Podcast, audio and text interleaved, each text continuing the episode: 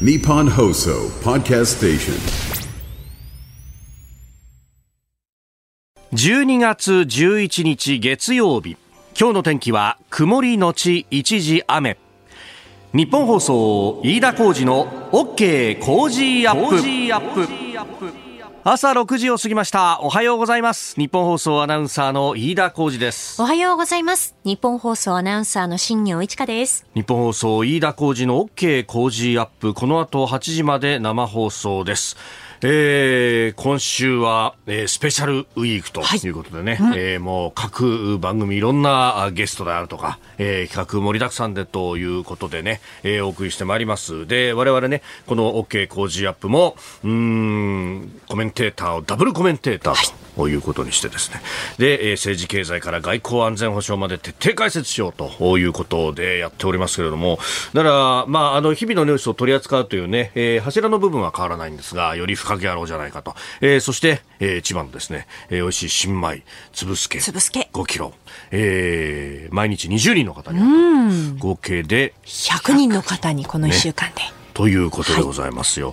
だからいろいろあの仕込みながらですね、そしてこの週末も、うん、ニュースいろいろこう動いてるんでというところなんですが、昨日、一昨日ですね、ちょっと私、あの、仕事というか、まあちょっとあの、某所で缶詰になってですね。某所ええで、あの、まあ、勉強をするみたいな感じのがあったんですよ。はいはいで、だからそういうことをやってるとね、当然ながらスマホチラチラ見るわけにもいかないんで、えーしばらくこう置いておくじゃないですか。で、わーっとこうやって夕方ぐらいに、えー終わって出てくるともう、浦島太郎状態で、あれ？なんかすげえ、土日なのにニュースむちゃくちゃ動いてるなというね。そうですよね。いやー、そう。だから、あのーこのね、え1週間のラインナップとかってね、結構前々から、あの、お願いして決めてっていうんで、あの、この人とこの人が組み合わさったらこういうニュースだよね、みたいなことをね、えー考えながら、あの、やってるんですけれども、いやー、なんか、それどころじゃなくなってきちゃったぞ、という感じでありまして、まあ、この自民党の派閥のね、政治資金パーティー巡る問題なんていうのは、えーえーかなり今後のものにもね、えーいろいろ影響してきますんで、まあ、その、お政策への影響とかもね、えー含めて、えー今日からのお1週間、まあ、またこの1週間でもいろいろ動くだろうからなそうですね。というえーえー予定を見ると、まあ、国会の会期末が12月の13日でありますし、まあ、その12、13というあたりで、アメリカの金融政策の決定会合 FOMC が行われると。で、来週には日銀と、あ、まあ、今週はあと、ヨーロッパ中央銀行ね、ECB もあるということで、えーありますんで、まあ、あーマーケットも含めてですね、どう動くのか、様々な面から、えー掘り下げていこうと思っております。えー今日はこの後、お評論家宮崎哲也さんと、元日銀審議員でエコノミストの片岡剛志さんが登場。えーそして明日は、経済ジャーナリスト須田慎一郎さんと、えー自由民主党参議院議員の青山茂春さん。で、13日水曜日、数量政策学者高橋洋一さんと外交評論家三宅邦彦さん。で、14日木曜日はジャーナリスト峰村健二さんと軍事評論家小泉優さん。えー15日金曜日、経済学者飯田康之さんと経済アナリスト馬淵真理子さん。えー金曜日に至ってどういうふうにこの空気が、雰囲気が。変わっているのか。うーん。ねえ。いやー、13日、14日、まあ、会期末で、えー普通だったらですね、あのー国会の会期末、総理の会見が行われるんですが、えーその後、おーね、えー人事があるのかとかね。うん。えーいろいろと、まあ、あー各コメンテーターの方々の見解というのを楽しみながらですね、一週間でどう目まぐるしく動くのか、ぜひ、今週は特に生放送でお聞きいただければと思います。ぜひ、ぜひ、生放送で、送で。はい。よろしくお願いします。よろしくお願いいたします。日本と世界の今がわかる朝のニュース番組、飯田浩二の OK 工事アップ。えー、オープニングね、あの、今週のラインナップのご紹介というような形でやりましたけれども、はいポロッとね、某所で缶詰になってって話をしたら、某所ってどうせ居酒屋だろうとかですね。えー飲み会だろっていうような話がいっぱい来まして、いや、そんなにね、こう、酒飲みのキャラがね。では先週がだって、まあ、福島のね、美味しいお酒を1日2本かける5、5日。そうですよ。10本ご紹介しましたからね。あのレポート毎日聞かされたら、そりゃそうだと思いますよ。そりゃそうだよおねー。ええで、もちろんですね、はいええ昨日も飲んでおります。やっぱり。ほら、やっぱりい。昨日はあのね、やってる少年野球のね、コーチの OB の方々も来て、へーそうなんですよ。あの、ちょっと周年行事をいよいよ仕込むというようなですね。じゃあ歴史あるチームでそうそうそう。先輩方と一緒に飲ませてもらって、で、この時はこうだったんだよ、ああだったんだよってね、話をこういろいろ聞いた。そうっすか。いや、勉強になるね。やっぱね。えー 何？いや、なんか、この人まだ残ってんだろうな、み残ってるんたいな感じで。だろうなっていう感じありましたね。なんか、絶対そういう目で見たでしょ。ええ今そういう目で見ましたよええまあ、2時間ありますんで、今日の番組はね。2時間で冷ますっていう番組じゃないですからね。あそうだねじゃあそうそうそうそう。さて、えーこの後もうすぐです。えー評論家宮崎哲也さんと元日銀審議員で PWC コンサルティング合同会社エコノミスト、あ、チーフエコノミストの片岡剛志さん登場となります。まずずは自民党のこの派閥のね、政治資金パーティーをめぐっての問題。うん、安倍派清和会どうなっていくんだというところ。えーそして、まあ、税制改正もね、いよいよ取りまとめの段階に入ってきております。で、ニュース7時またぎですが、アメリカの FOMC 連邦公開市場委員会、そして来週は日銀の金融政策決定会合と、アメリカと日本金融政策について取り上げ、そして7時10分過ぎ、おはようニュースネットワークのゾーンでは、まあ、それも踏まえまして、えー宮崎さん、片岡さんが考える日本経済復活のシナリオというところを取り上げてまいります。で、ニュースプラスワン7時30分頃、EU が世界初の AI 規制案で大筋合意というニュース、えーそして7時40分過ぎのここだけニューススクープアップは G7 の、えー内務安全省担当会合、各国で被害が増えている組織的な、そして国際的な詐欺などへの対策が話し合われたということであります。今週はメールでご意見をいただいた方の中から抽選で毎日20人の方、5日間合計100人の方に JA 全農千葉からコージー米、千葉の新米つぶすけ5キロを。プレゼントします。はいえー千葉県は8月中旬から新米をお届けできる関東一の早場米の産地です。房乙女の収穫が最も早く8月中旬には房小金、8月下旬にはつぶすけコシヒカリの収穫が始まります。千葉の新米つぶすけは粒が大きく、程よい粘りと弾力があるお米です。粘りがよく、ツヤツヤしたほんのり甘みのある食感です。スーパーや百貨店など、お店で千葉の新米を見かけましたら、ぜひお買い求めの上、美味しくお召し上がりいただければ幸いです。JA タウンでもお買い求めいただけます。今週は激論ダブルコメンテーターウィーク初日、今朝は評論家宮崎哲也さんと元日銀審議員でエコノミスト片岡剛志さん登場です。お二方おはようございます。おはようございますよろしくお願いいたします。よろしくお願いいたしますなんか知らないうちに日銀審議員になって、日銀審議員お辞めになって、それ以来ですね。いやその説は大変以前にあったの日銀審議になる前だもん。あの、我々夕方の番組をやってた時にねそうそうそうそう、ゲストで来てあのいただいて。時はあれですよ、あの、覚えてらっしゃるかどうかわかりませんが、あの、日銀審議員になった時に、宮崎さん、あの、僕にあの、メッセージをいただいたんですよね。はいはいはいはいはい。そうそう。いや、あの、なんか何も言わずに、あの、ひどいじゃないかみたいな。そ うそうそうそうそう。なんか番組でそんなことね、いや、俺は日銀審議になるんじゃないかなっていう。いやいやいや、ね、なかなかちょっとね、言えなくてね。あれ言っちゃいけないんもですよどかしい感じではあったんですけど。言っちゃいけない。そうですよね。あれしかも国会の同意人事とかでしたっけ？そうだ、やややこしいもんなんで。事前にも漏らしちゃいけないんですよね。そうそうそうあの時はね、ちょっとこう、日銀と言われてピクって前を動かさないように。表情に出ないようにそうそう、。すごいね、あの、努力してましたね。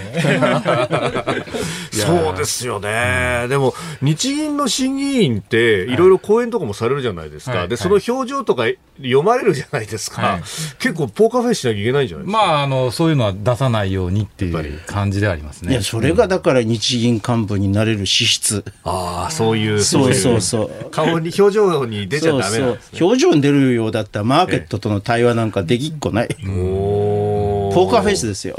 おそうですよ。無表情を装うのが大事。装うのが大事です。なるほど。えー、今日もね、えー一つよろしくお願いします。よろしくお願いします。えー、まあ、宮崎さんは、あー先週は黒木瞳さんのそうそう、朝ナビでね、はいまあ、毎日のように、あの、あの、教養としては上級語彙を、はい推薦していただいてありがとうございます。もう、新潮社一同、もう感謝感激、雨あられ。いやー、でも、あれもね、あの、黒木さんが読み込んで、そうそうここはどうなんですか、そこはどうなんですかと。もうありがたい、あえの、いろんなご質問いただいて、あの、うまく答えられたかわかんないけれども、いやいやいやいやいやまあ、あの、大変、あの、お世話になりました。すごく黒木さんが前のめりな感じがね、伝わってきて、えーぜひまた、あの、ラジコのタイムフリーなので、また後から聞きもできますので、はいお聞きいただければと思います。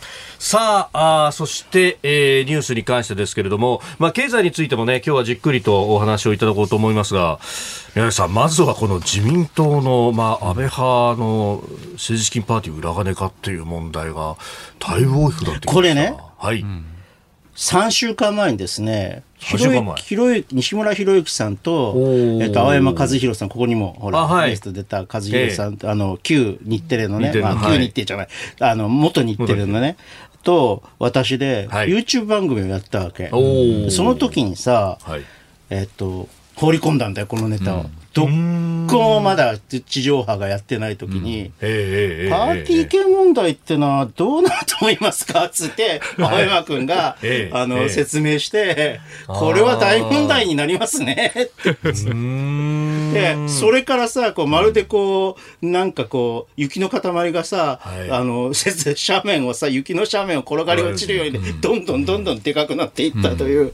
いや、本当ですよね。だから最初はね、あの、記載漏れというか、名前を書かなきゃいけない20そうそうそう。万円超えたところで書いてないよねっていう話からあ始まったんです政治資金収支報告書不実記載っていう、はい。そういうのぐらいだろうと思ってたんだけど、まあ、これから例えば脱税とかね、ああ、そうか、裏金ってことになると。そう。そういうものが、あのひょっとすると付随してくるかもしれない。まあ、不実記載だけでも、はい。えーもし起訴された場合には、ええこれは、あの公民権停止とかっていうことになりますから、あー。あー、そうか、そうか。政治家としてのこのあれは将来というのはかなり閉ざされてしまう、しかも幹部ばっかりでしょ、名前が出てるのが安倍派の。そうですよね。本当。5人衆とかね、五人衆とか、そそううそう。でそれが今はあのーなな内閣府とか、はい。あの党お執行部とかから排除するとかって話になってるでしょ、そうです。大変ですわこれは。いやーなんかあの今日は新聞休刊日なんで、まあ、あのネット上でね結構各社電子版で出してますけれども、政務三役も一掃するとか、あるいはね、えー政調会長とかその辺の役所安倍派がどうなるのかっていう、もう巨大派閥だから、ひょっとするとこの、これがあ今言われているようにこう公職とか中央党職を解かれるということになると分裂にの可能性も出てくると。いやね、これもともとあの金額がね、どれぐらいまだまだ膨らむのかどうかっていうのがわからないのが一つと、それからさっきあの宮崎さんおっしゃったように、やっぱりこう、えー対象の方が非常に偉い方が多くてですね、はい。でその方々がいなくなると、まあ、そうすると、安倍派がほとんど要職から消えるっていうことになれば、まあ、経済政策上は非常にはい。大きなダメージが、かい経済政策上はね、どちらかというと宏池会とかは、うん。はい。あの、まあ、財政均衡派で、えー金融緩和もどちらかというと縮小していきたい、あるいはあの利上げをできることをしたいっていうような派なんですよ、この派は。でそれに対して清和会は、はい。あのお金融緩和ずっと継続する必要があるし、え。えーあの場合によっては、はいあ大規模な財政出動というのも辞さないというような立場だったんで、ちょうど均衡が取れてたのね、経済政策。これがなくなってしまうと、片方のバランスが、悪くなってしまうっていう。そうですね。うん一気にそうすると緊縮であったりとかに、まあそうはならないとは思うけれども、その傾向が出てくることは確か。あーまあ、だんだんあれですよね、ステルス増税っぽい話が、ステルスステルスが取れな取れてくる。っていうか。なるほど、まあ、あからさまにしても別にいいじゃないかという。はいあのもちろんあの国民のあの意思というか、はい。あの希望にもよるところはあると思うんですけど、まあ、政権がステルスっぽくなくなると、やっぱりちょっとしたことでも何か増税とかそういう話になりがちですよね。そうですね。ベルさん、まあ、今日が支部の休館日ということがあるんで、まだ世論調査の結果出てないんですけれども、ええこれは政権に対してネットでも出してないの？今のところね、まだ何やって出てないんですけどね。本当に。そう。でもこの土日やったらどこかやってるはずだから、どこかわかんないけど、明日の紙面なのか、まあ、その前に電子版とか出るのか。そうですね。でもまあ、あのね、おっしゃるように、とはいえ、だから首相は宏池会だから、はいあの、まあ、関係ないといえば、この案件そのものには関係ないかもしれないけど、はい。でも、やっぱり政権のお支持率というものを押し下げる効果というのは間違いなくあるじゃないですか。そうですよね。でそれをどう考えるかあのどうな、のどうなっているのかってこの土日の,、あの世論調査を見るのが一番そうですね。いいと思うんだよね。ただし、ただし注意注意しなきゃいけない。押し下げたとしては首相をクビにできませんから。ああ、自分が関わって何かっていう案。件ではないわだからけですからね。岸田さんは今のところ、はい。例えばな大規模な内閣改造とか、要するにまあはっきり言って安倍派をパージするということで、そういうようなことで、えー乗り切って、えー年を超えて、えーまだまだその解散総選挙とかそういうことはやらないという立場を堅持するんじゃないかと思います。そうですね。そうするとそのうちに、はいなんとかこう、支持率が回復してくるんじゃないかっていう。あーまあ、損切りを早くしたら影響は少ないっていう、そういうことかもしれませんね。なるほど。でしかもさ、安倍派が、あのの分裂したりして勢力が弱まっていくと、はい。もう敵いないし、えーっとあ維新はしあの補正予算にせ賛成しちゃったしえーこのあたりのね、話、また後ほどお取り上げてまいります。この時間最新の株と為替の情報を外為ドットコム総研研究員中村努さんに伝えていただきます。中村さんよろしくお願いします。はい、ガイタマドットコム総研中村です。今週もよろしくお願いいたします。お願いします。えー週末前、現地8日のニューヨーク株式市場のダウ平均株価は、前の日に比べて130ドル49セント高い3万6247ドル87セントで取引を終えました。ハイテク銘柄中心のナスダック総合指数は63.98ポイント上がって1万4403.97でした。円相場は前の日よりも円安ドル高の1ドル144円99銭付近で取引を終了しました。えー東京時間ではですね、えー前日からの円高の流れを引き継いだことでしたり、えー日本の10年債利回りが上昇したことを材料に一時142円49銭前後まで円相場は上昇、ただ円買い一巡後はアメリカの雇用統計控えていることもありまして144円台前半まで戻しました。えーそして市場の注目を集めていたアメリカの11月雇用統計ですけれども、えー非農業部門雇用者数でしたり、あと失業率といった注目指数が市場の予想よりも良好な結果となったことで、うん。アメリカの早期利下げ観測がやや後退して、ドル買いが優勢となりました。えーただその後発表されましたアメリカのミシガン大が調査する消費者の景況感を示す経済指標で、はい。1年先のインフレ期待がで前月のプラス4.5%、そして市場の、えー予想であるプラス4.3%を大幅に下回る、えープラス3.1%と、えー急低下していたこともありまして、ドル買いは続かず、えー145円付近での取引となりました。本当指標がまちまちですね、これは。そうですね、あの今週ですね、はい。明日アメリカの11月の消費者物価指数でしたり、ん。あとあさって13日にはアメリカの金融政策決定会合、はい。えー FOMC がひと控えていますので、まあ、今後のアメリカの金融政策をめぐって、まあ、このインフレ指標でしたり、雇用指標指標っていうのは非常に敏感な動きが続いてます。なるほど。ちょっとミシガン大の、あのーリサーチは、ん。あの権威あるものなんですけど、はい。急な感じがしますね。うん。まあ、ちょっとあの触れやすい側面もありますので、まあね。あのやっぱり基調を見ないといけないかなっていう気がします。ね。はい。うん。えー中村さんどうもありがとうございました。どうもありがとうございました。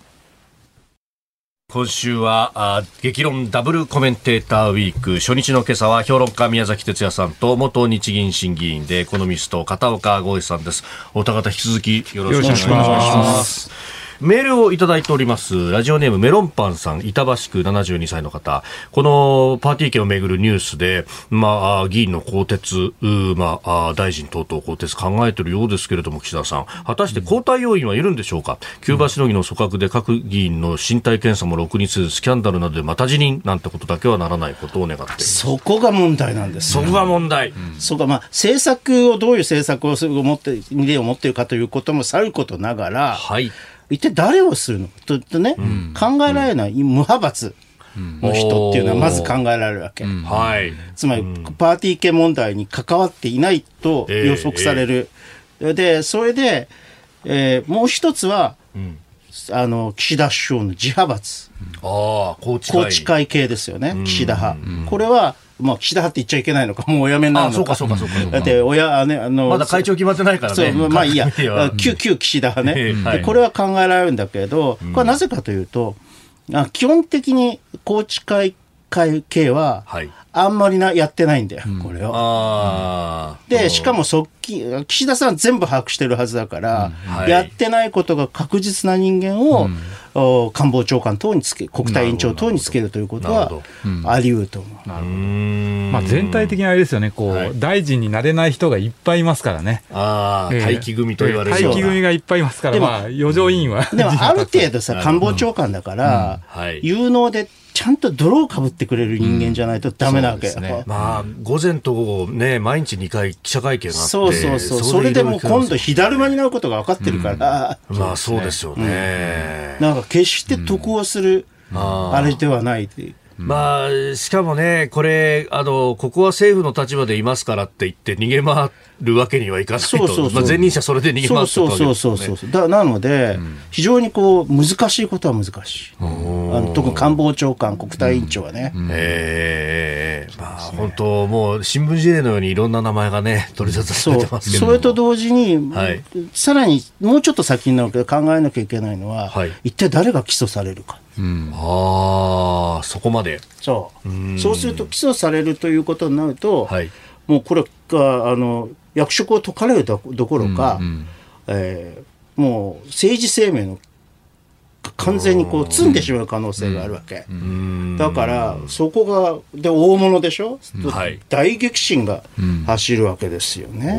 おーいやー、本当、これがね、しかもこの1週間ぐらいでバタバタしかもどどこまでまだはっきりしない先ほど片岡さんちょっとおっしゃったけど、どこまで何がどこまで広がっていくのかとか、ねええ起訴される人間と起訴されない人間というのはどこで線を引くかっていうのが、はい。これは検察の役割ではあるんだけれど、難しいですよね。難しいですね、うん。来年以降も非常に政局がなんか揺れそうな感じがそのまま。う。ん、そのまま来ますよね。そうこれは経済に対するインパクトは大きいですよね。いや非常に大きいです、あの日本経済、今、足元でとっても微妙な情勢ですので、はい。ですから、あのまあ今年のキーワードって30年ぶりっていうことだと思うんですよね、あのある意味、設備投資、それから雇用、え物価、株価、まあ、これ、非常に30年ぶりの停滞をようやく乗り越えてきたと、ただ、問題は消費と、それから分配がまだまだ。まだまだなんです。でこれが好循環するための、はい。要は所得と支出と物価が上がりっていう好循環がぐるぐる回っていくための必要条件なんですけど、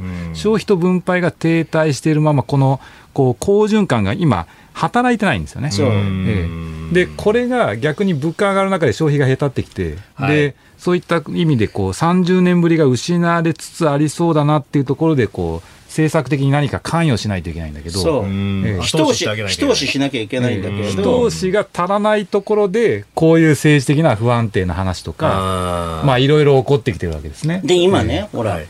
あのあ円安から円高に転じているかのように見えるじゃない、まあ、私はこのまま、あの円高にはならないと思うけれども、もしそういうふうになった場合には、明らかにこう、企業収益とかがさ、輸出企業の収益とかが悪化するじゃない、そうですね。それは賃金にまた結びついていくわけですよ。それがね、私は不安ですね、とにかく。そうですね。あの、企業の高収益があってこその今なので、ええこれがなくなると大変なことになりますね。お聞きの配信プログラムは日本放送飯田浩司の OK コージーアップの再編集版です。ポッドキャスト YouTube でお聞きのあなた。通勤や移動中に最新ニュースを押さえておきたい方。放送内容を少しでも早く知りたい方。スマホやパソコンからラジコのタイムフリー機能でお聞きいただくと放送中であれば追っかけ再生も可能ですし放送後でも好きな時間に番組のコンテンツを自分で選んでお聞きいただけます。毎朝6時の生放送では登場するコメンテーターの最近の活動はもちろんたっぷりとニュース解説をお届けしています。レギュラーコメンテーターに加えて専門家と随時つないで掘り下げてお送りしています。また株と為替の最新情報もお届けしています。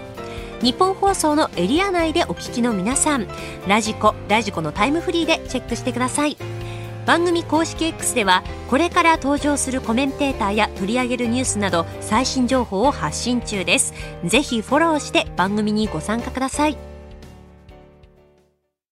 今週はダブルコメンテーターウィーク今朝は評論家宮崎哲也さんと元日銀審議員でエコノミスト片岡剛志さんです。お二方引き続きよろしくお願いします。よろしくお願いします。さあではこの時間取り上げるニュースこちらです来週18日から今年最後の日銀金融政策決定会合を開催来週18日と19日、今年最後となる日銀の金融政策決定会合が行われます。先週の金曜8日の東京の金融市場は、日銀が早期にマイナス金利政策を解除するとの観測から、円高、株安、そして債券安が進みまして、上田和夫総裁らの情報発信が注目されております。えー、今週はアメリカの政策決定会合も控えていると。いうことで、うん、イベント盛りだくさんというところですけどね。金融ウィークですね。そうですね。あの、うん、これですね、あの、はい、去年あたりとか、まあちょっと前まではですね、その、えー、アメリカの方は、まあ金融は引き締めていますと。はい、ただ、えー、日本の方は、まあ金融緩和を継続しているので、うん、まあ円安っていう期待感がですね、はい、あの、特にアメリカの政策決定を中心に起こってきたんですけれども、まあ、ちょっと潮目が変わってきているのは、例えば物価上昇率を見ますと、日本の方がアメリカよりもちょっと高い状況にだんだんなってきますね。まあ、欧州も3%台ですけど、日本はかなりまだ物価上がってきているような状況で、まあ、こうなってくると、その、えー、アメリカ等々は引き締めではなくて、ニュートラルかややこう、今度はもしかしたら緩和するんじゃないかと。で、逆に日本の方は、これから引き締めが本番だっていう話がやっぱりこう見通しとしてあって、でそこの中でこう、まあえー、ドルもですね、はい、こうドル円ネットもやっぱり円高の方向に向きがちとか、まあ、そういうところが観測されてるんですけど、私自身は、はい、いや、結構前のめりすぎだなと。前のめりこの今の観測がね、えーうん、そうなんですよ。だから、上田さんの、こう、はい、なんですか、えー、チャレンジングだっていう話があったじゃないですか。あのー、一段とチャレンジングになると。先週のね、うん、あの、木曜日の参議院の財政金融委員会、うん、まあ、国会で発言があって、まあ、それ、駆け巡った瞬間に円ドル相場がぐっと動きましたね。だから、チャレンジングっていうのは、先行きの情勢が難しいっていう意味でのチャレンジングなんですけど、なんか利上げをすることがチャレンジングだから大大変だみたいな。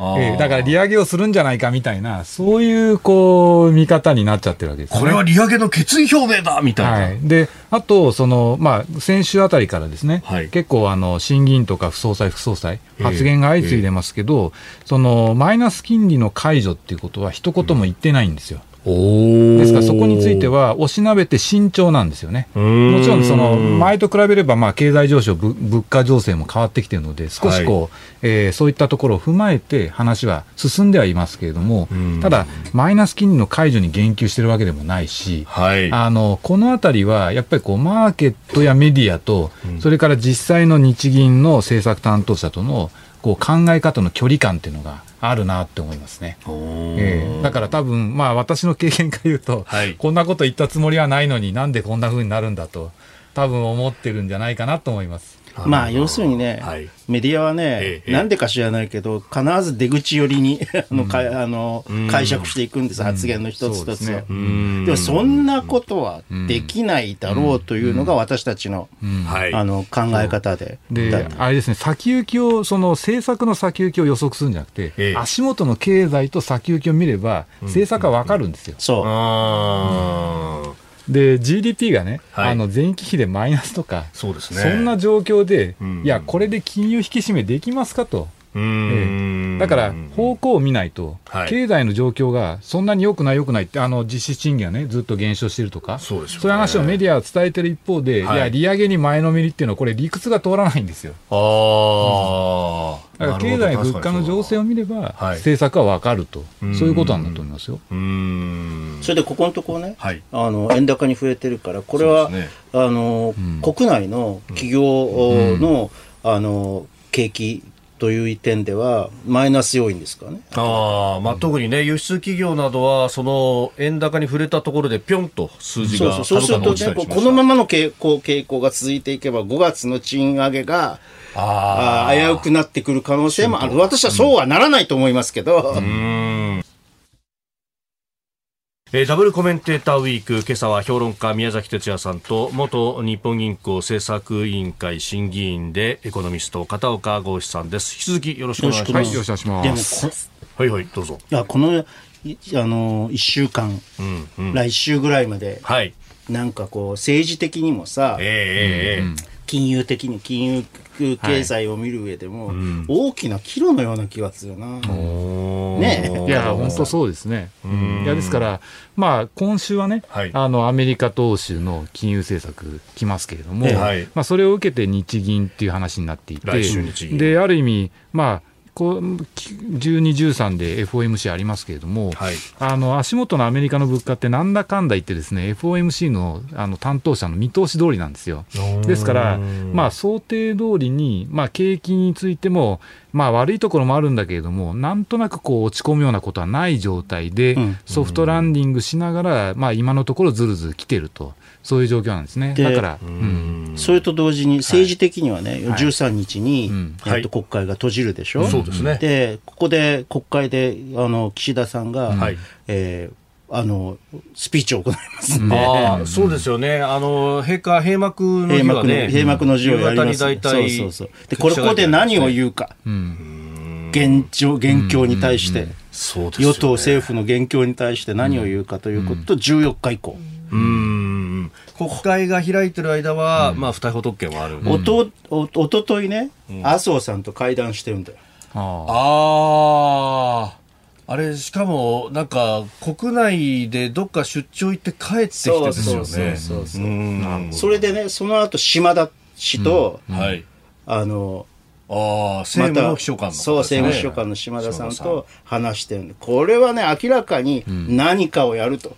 いうことですよ、じゃあ13仮に何かやるという話になると、相場的にはやっぱりこう12月の半ば以降、クリスマス休暇とかですね、ええ。はい。まあ、非常にこう閑散としがちなんですよ、特に欧州の側、市場参加者が少なくなる。ね、だから、多分 FOMC、まあ、ないしは ECB の決定会合を経由したら、はい。おそらくお休みモードになるんですよね。なるほど。だから変化みたいな話が起こると、結構相場荒れるかもしれないですね。そうですね。ああ、そうか、市場参加者が少ない分だけ、こう、上がり下がりが激しくなると。まあ、いつも年末年始要注意なんですよ、そういう意味で言うと。うん。なんでそこすが。ここにこう大玉の変化がやってくるということで、ええ怖い状況ですよ、結構。うーん。どっちに出ていくのかわからないっていう。これ、顔ぶれからだから、その政策とかも予想するしかないって感じですか？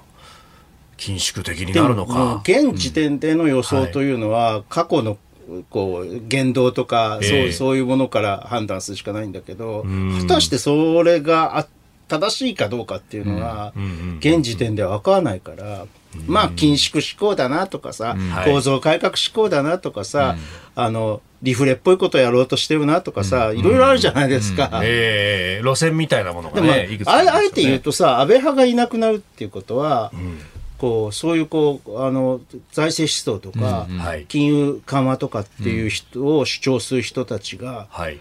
ごっそり抜けてしまうということだから、そ。そこが先行きはちょっと懸念すべきかもしれないね。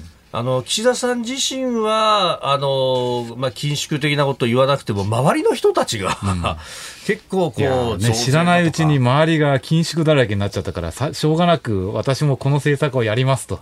いや、減税って言ったんだけど、まあ、あの、周りにそういう人いなくなっちゃったからっていうの。はいや、それも財務大臣をはじめとして、宮沢洋一先生とかさ、皆さんこう、あの財務省出身で、はい。えっと緊縮がお好きな方ばっかりだから、さきあつ緊縮っていうと言い過ぎかもしれない。要するになんとかか財政均衡をっていう人たちだから。はい。でもさ、と、というんだったらさ、来年はね、はい。まあ、結構補正出したんで、はい。ちょっと微妙になってはきているけれども、ええとはいえさ、あのーあのープライマリーバランスが達成できるかもしれないわけですよ。ええ。財政均衡じゃん。はい。おー。あのね、えー国債の利払い費を除いた分で入ってきたお金と出ていたお金が均衡するのがプライマリーバランス。そうそうそうそう。そうですね。俺、これずっとね、あの、開いてる開いてるって、プライマリーバランス遠い遠いって言われてたのに、あそう。れおかしいプライマリリーバランスなんて無理だっていうふうに、ええ。っと緊縮派も、あのどちらかというと、はい。リフレ派の方もどっちも言ってたっていう、だからきあのプライマリーバランスなんて指標は高すぎてダメだ、でもあの、景気を悪くするっていうのは財政出動派とかさ、リフレ派言ってきたし、はい。あのあか相手のこんなな甘い見通しでは できないっていうふうに、あの緊縮派も言ってきたし、いや、ちょうどあれですよ。あの、ですから、来年以降、はい。あの、こう、長期の財政政策というか、財政均衡、財政再建のあり方をどうするかっていうのを、これまた議論するフェーズになってるんですね。そう。で、そこの微妙なタイミングの時に、はい。プライマリーバランスの黒字化がしそうかなっていう情勢なんですよ。で、あの、この結果次第によって、例えば、こう、あと3年、5年みたいな話を踏まえたときに、増税志向にするのか、そうしないかっていう意味でも、はい。とっても来年は重要な局面には入ってただね。ここはね、私はね、増税、例えば増税志向か成長志向かっていう話があるじゃないですか。はい。はい。そうすると、明らかに成長志向した方が、この局面は、今の局面はね、で、インフ、あの、マイルドなインフレになった方が、財政も良くなるし、企業会計も良くなると。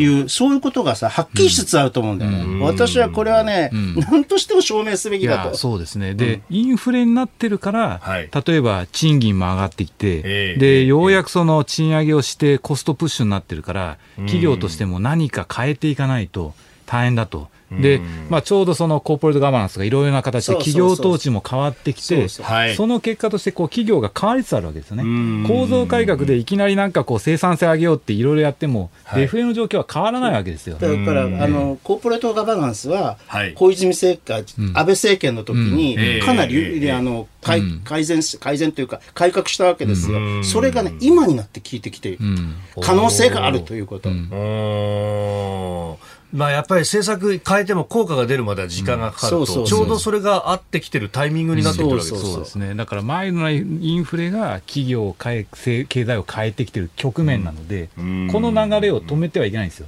構造改革をやりたいっていう人は、この流れを止めては絶対いけないんです。うん。むしろ。むしろ、むしろ。おはようニュースネットワーク。取り上げるニュースはこちらです内閣府が今年7月から9月期の GDP の需給ギャップを発表。内閣府は今月1日日本経済の需要と供給力の差を示す需給ギャップについて今年7月から9月までの推計値がマイナス0.5%になったと発表しました。マイナスになるのは2四半期ぶりです。えー日本経済の需要と供給のバランスを表しているというこれは要するに、にマイナスになるとデフレっていうことですね。で、プラスになるとインフレという、そういうことですね。そうですね。とても簡単に言うと。うーんだからね、あの日本いろんなものをこう作ったりね、えー持ってきたりとかしますが、それが欲しいよっていう力が弱いと。そうですね。で、これですね、はいあの、まあ、GDP が新しく改定されたんですけど、はい改定前の状況なんですよ。で、改定されて、はいあの、さらにこう、マイナス度合いがですね、うんうんうん若干悪くなったので、悪くなったは。い。なので、需給ギャップはより、あの、開いていると。デフレ方向になっていると。んそういうことです。で、あの、よく誤解されがちなんですけど、その確かに、こう、プラスマイナスで、えーまあ、需要の方が増えている状況であれば、インフレの方向感なんですけれども、日本経済過去見ていきますと、はい。物価が2%ぐらいの時にはですね、この需給ギャップが大体2%ぐらいプラスじゃないと、えーもっといかないと、えー物価が上がってこないと。んで、これある意味、その、ゼロではまずいと。プラスでもまずいと。ちょっと高めに、こう、需要超過の状態を作り続けないと、はい物価が上がって安定的な経済にならないですよね。いやちょっと前さ、はい。プラスだったことあったじゃないですか、うん。ええででで需要超過だっていうふうに言われてたんだけど、はい。あの程度じゃダメなんだよ、あー。すぐすぐまたこう,、あこうやってのゼロ以下になってしまう。そうですね。だから、あの、例えば補正予算をやりますと、ではい。減税しますって時に、いや、需給ギャップゼロ金棒だからいいじゃないかと。そういう議論あったんですけど、それではまずいんです。もともと。ん。ええだから、やっぱりそれぐらいはい。経済動向が足元ではあまり強くないっていうことを示してるんだと思うんですね。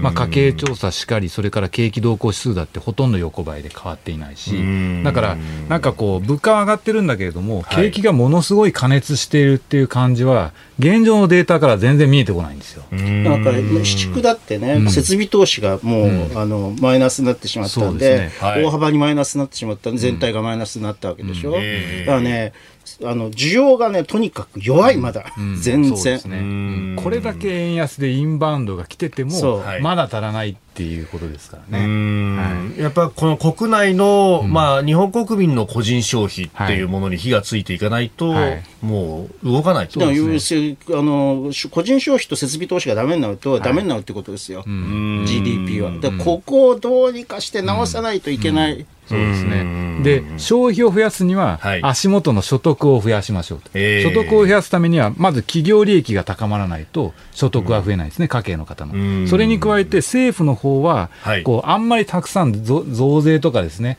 ええ。いろんな形で負担を増やしてはいけないんですよ。うん。で、将来も負担を増やそうっていうふうになるとはい、今もらっていても家計の人は消費を萎縮しますよね。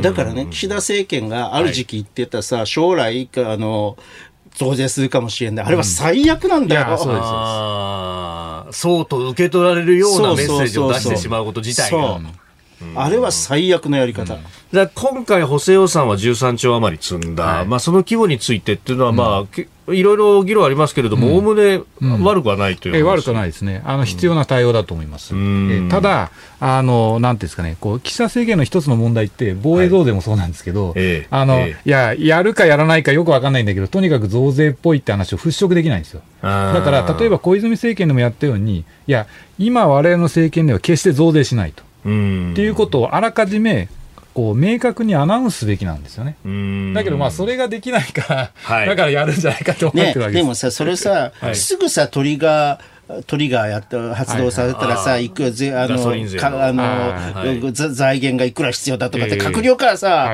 あの、ええ。話が出てくるじゃないですか。あんなことやるからいけないんいだろう。そうですね、あれもナンセンスな話で、もうすでにですねトリガー条項以上の支出をしてるわけですよね。今の補助金を使うことによって。そうそうええだからそうやってて、まあ、短期的にはね、はい。例えばこう低所得層に対して10万円ぐらいの給付がなされることになるので、はい。これはあの低所得層は、ああの非常にありがたいというか、このインフレのあれで、の望ましいことだと思うんだでで思いますし、まあ、低所得層ほどあの限界消費成功が高いので、はい。はい。えっとすぐこう、景気に反映するということはあり得るわけですよ。ただしそれをこうまた財源とかっていう話で、はい。どこにこう持っていくかっていう話をすぐこいつこの政権やるでしょ。これがダメなんだよ。そうですね。だからね、少子化対策とかっていうのも、こう、どーんとこの金額出します、3兆円です、みたいな。で、その後ろで、あれ、社会保険料上げます、ええまた？みたいな。手取りが減るっていう。国民負担率どうなっちゃうんだよっていう。あれですよ、子育て支援については、子育て世代を優遇しようとするがあまり、はいで全体はトータルで負担を変えないっていう前提なので、あの子供がいらっしゃらない、えーお宅とか、そういう人たちに対して、負担を逆に上げてるんですよね。だからそうすると、国民全体豊かにならないんですよ。あマクロ経済全体で負担を下げるようにしないと、経済は浮揚しないし。それとね、もうひ、もっと言って言ったのはさ、子育て支援って言うけどさ、はい。本当に効果があるのかっていう問題がええ、ちゃんとね、検証されていないし、それだったら目標値を作れと。私はずーっと言ってるわけ。合計特殊出生率そうそう、何年後に1.8%、1.8人にするっていうふうに、あ合合計特殊出出生率をはい。フランス並みにするとかっていうようなこと。を出せよ、目標をとい。や、子育て支援のための最大の政策は、経済を良くすることです。そよ。の通りです。ええその通りで若者が安心して結婚できて子供が作れるような世の中にすることですよその通りです。賃金上げないと、はいそんなことできないわけですよ。そう。だから、あの、一刻も早く自律的なあの、こう成長軌道に乗せていくことこそが、子育最大の子育て政策になるわけ。だから今、まあ、あのこれから先があれですけれども、はい。一応、企業収益は、あ結構上がってきていると、でそれで、まあ今年も賃上げをした、はい。来年もおそらくはするだろうというようなことが出てますけれども、はい。であの中小企業向けにはあの公正取引委員会が指針出したりとか、こうあ打つ手としては、まあ、いいものも打ってる感じそうです。がしますね。ですからあの価格転嫁を進めるとか、はい。要は系列企業へのですねあの、ええ。まあ、過度な、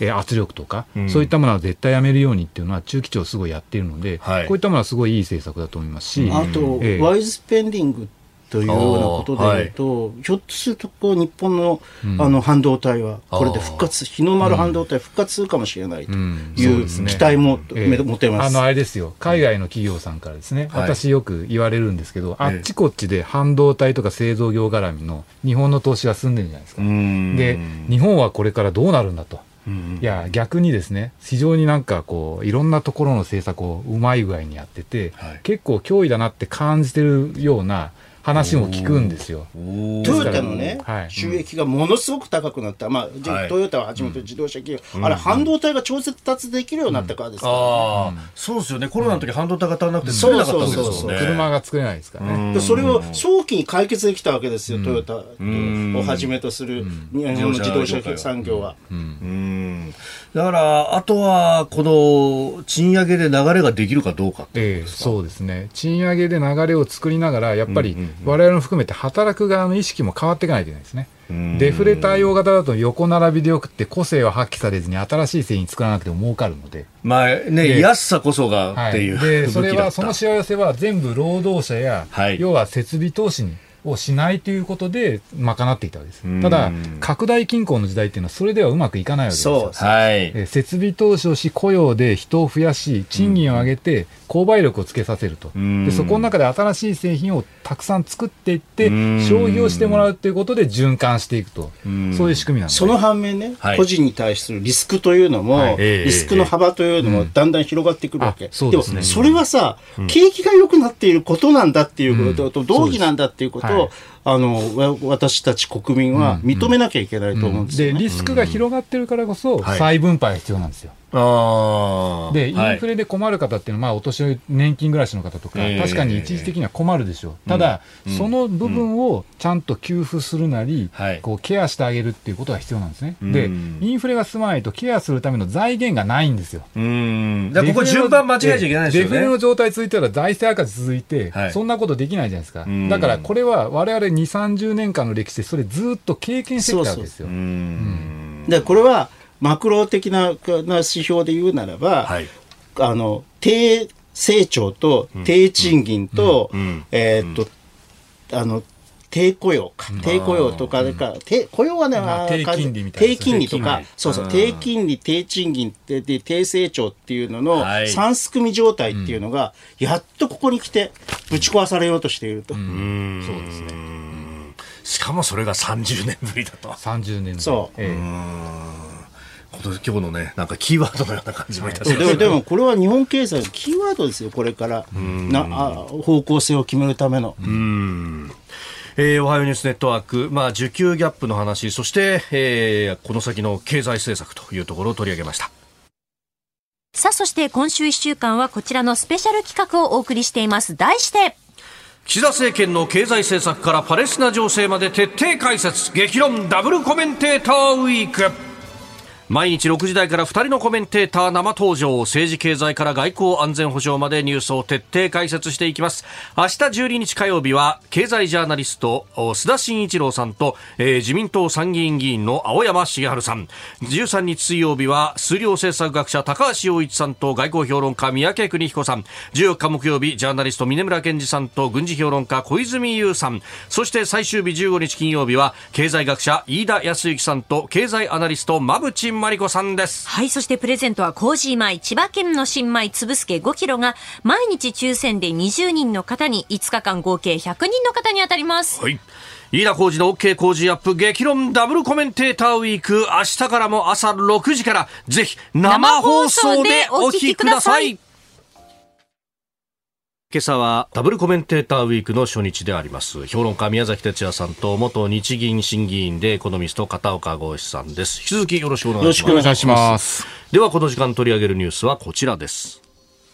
EU が AI の開発や運営を規制する AI 法の最終案で大筋合意 EU ヨーロッパ連合の主要機関は9日世界で初めて人工知能 AI の開発や運用を包括的に規制する AI 法の最終案に大筋で合意しました。生成 AI の提供企業に開発手順の透明化や著作権に関連する規則の遵守を義務付け違反者には制裁金を課せることが柱となっております。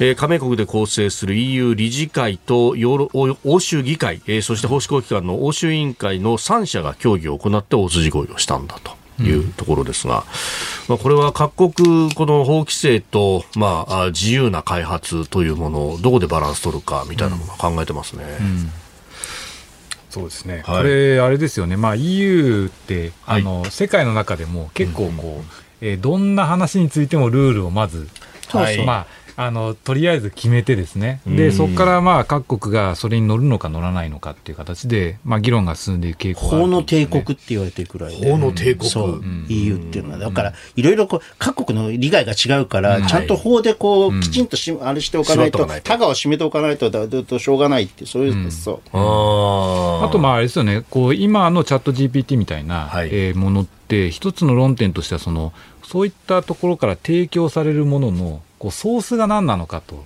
いう話はありますよね、まあ、ソースを明記しているところももちろんありますけれども、はい、ただ、えー、それがどういう過程でどういうふうに作られているのか、えー、どういう組み合わせでこの情報出てきているのか、まあ、著作権の問題とかに関わってくるわけですね。えまあ、これだけネット上にある膨大なデータというものを片っ端からまあある意味採取してくるみたいなところですもんね、うん。うん、そうですね。だからそのスピードないしは正確性がどんどんどんどん増している状況ですから、やっぱりなんかそういったところに対しては一定のこう基準とか目線を作っていかなきゃいけないねっていうのはその通りだと思うんですけどね。でもまあこういうこう私はまあ、ある程度の規制をするというのはやむを得ないところあると思うけど、はい、言うこと聞かない人たちがいるからね、うん、つまり中国ですよ、あえて言うと AI の開発速度を考えると、中国は多分こういう規制には乗らないと思うんで、そうするとそれで市場が席巻されていったりすると、えっとあの無意味空分化してしまうわけじゃない、これ、せっかく作った規制も。そうですよね。いや、あの足元、中国はそんなにまあ良くないんですけど、ただ、あれなんですよこう、例えば米中貿易摩擦とか、そういった影響もあって、こう中国国内で国の資源を使って、研究開発を自国で特化させてやると。そういう方向が加速してるんですよ。そうそう。えー、ですから、これはある意味、まあ、以前だと米欧とか、はい、そういったところがこう中国に投資して、いろんな形でオープンソースでやったものが、中国国内で完結するような感じになってるので、うまくいくかどうかっていう問題もあるんですけど、はい、逆にうまくいった場合には、宮崎さんおっしゃるように脅、脅威なんですそうだから、もうなんていうのあの、外に対して投資して儲けるというようなことも,、もうできなくなっちゃう、もう、なかなか儲からないというのは、この間話したさ、債務の罠、債権の罠の話を、で、で、明らかになって、もう、もう研究開発しか残ってないんだ、彼らは。ああ、もう、もはや不動産投資で大きく盛り上がるわけでもなく、世界の工事をやるには人件費も高くなってきて。だから研究開発に特化してやり始めてるわけ、うん、そうするとさ収益のためだったらこういう規制とかっていうのは、はい、あの無視する可能性が極めて高い、うん、そうですね。しかもこの開発っていうのが安全保障と直結しますもんね。そう、そうしたらもう別に規制よりもそういうこと。鳥が開発しろと。そういうこと、うんそれは一つにウクライナ戦争の教訓として、中国が得ているところですね。いやですからそういう話が、まあ、ロシアとか、ないしは、こうその他ですね、新興国に、権威主義的な国で、えー、まあ、そういうところにこう行き渡ってくると。AI を使った無人兵器とかが、やっぱり強烈な、あの、あれをあの効果を上げるということになると、彼らはそっちの方向にどっといくね、そうですね。だからそういうところが脅威だと思いますね、うん、でそうすると西側としてももうなし崩し的にやらざるを得ないみたいなことになってそういうことになります、うん、技術は開発されるかもしれないけどその未来っていうのはちょっと怖いですね。まあ怖いですよ、うん、怖いけど、うん。まあ仕方がない、うん、これが要するに我々の時代の一つのこう大きなトレンドであるというふうに考えるしかないですな。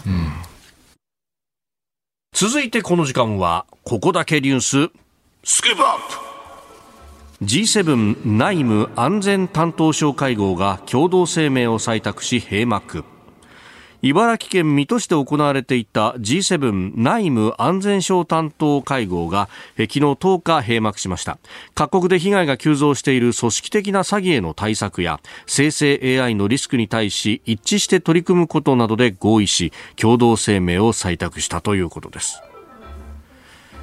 えー、日本からは松村義文国家公安委員長が、まあ、議長を務めたということでありました。うんまあ、この国境を越えての犯罪の取り締まりっていうのはどう作っていくかって難しいですもんね。そうですね。あの、うん、特にあのサイバーリスクみたいなね、はい、こういったところって極めて現代的な話だと思うんですけど、うん、やっぱりこう、なんですかね、各国各国ごとではこう網の目を張りやすいんだけれども、はい、ただこう、各国間を流通する、経由するみたいな話だと、全体的な網の目を張りづらくなってきていると。で、これはある意味、なんか、なんていうんですかね、こう国際的にこう協力関係がうまく構築しやすい状況だったら張りやすいんですけど、はい、例えばまあ今で言うとこう分断の時代みたいな。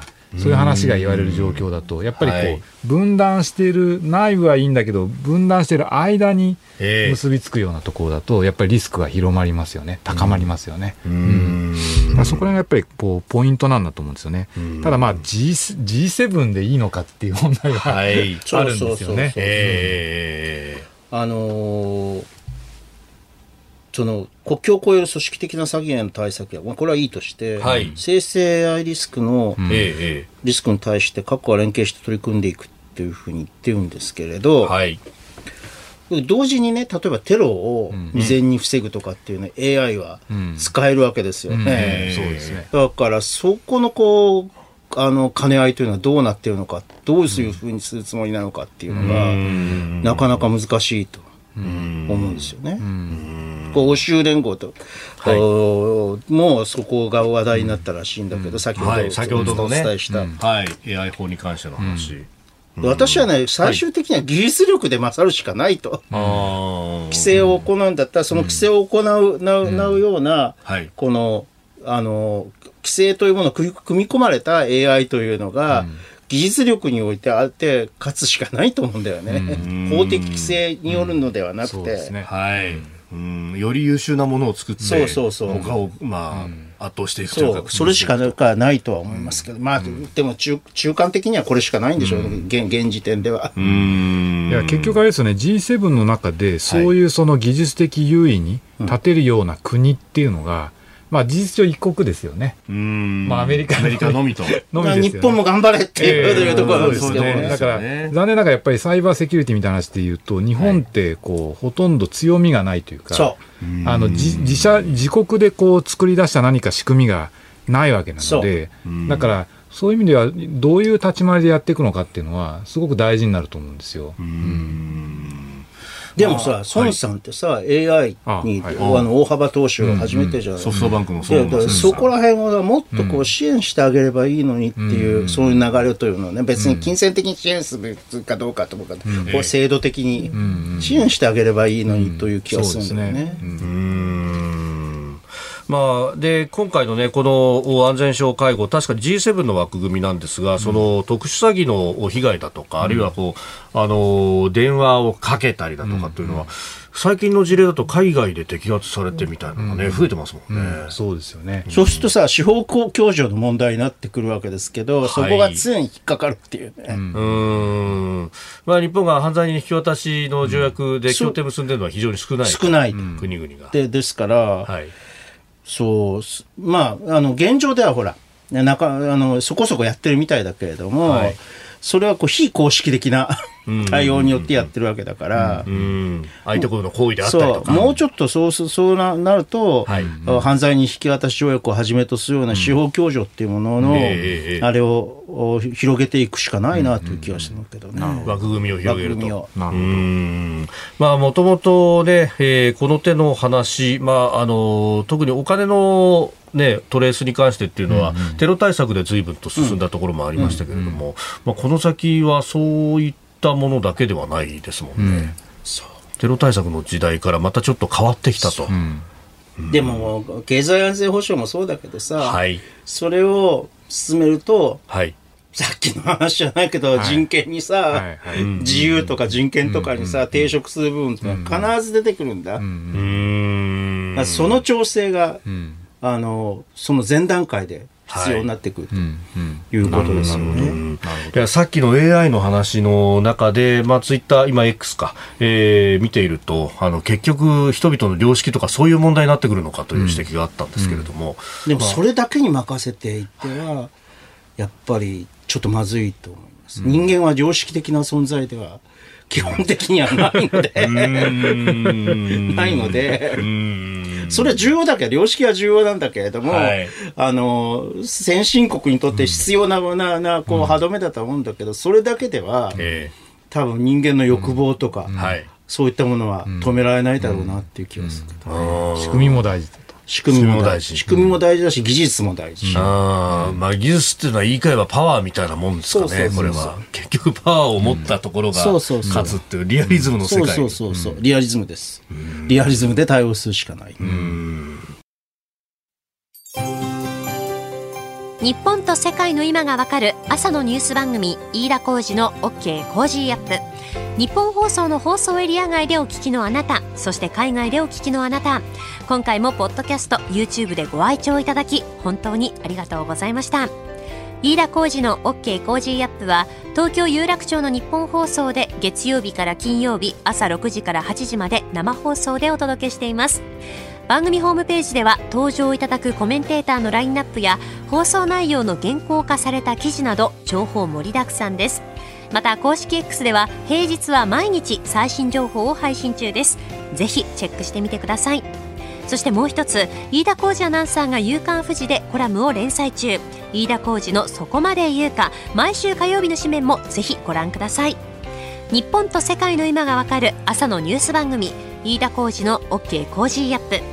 忙しい朝そして移動中ニュースを少し深く知りたい時ぜひ AM、FM、 radiko はもちろんニッポン放送のポッドキャスト YouTube でチェックしてください。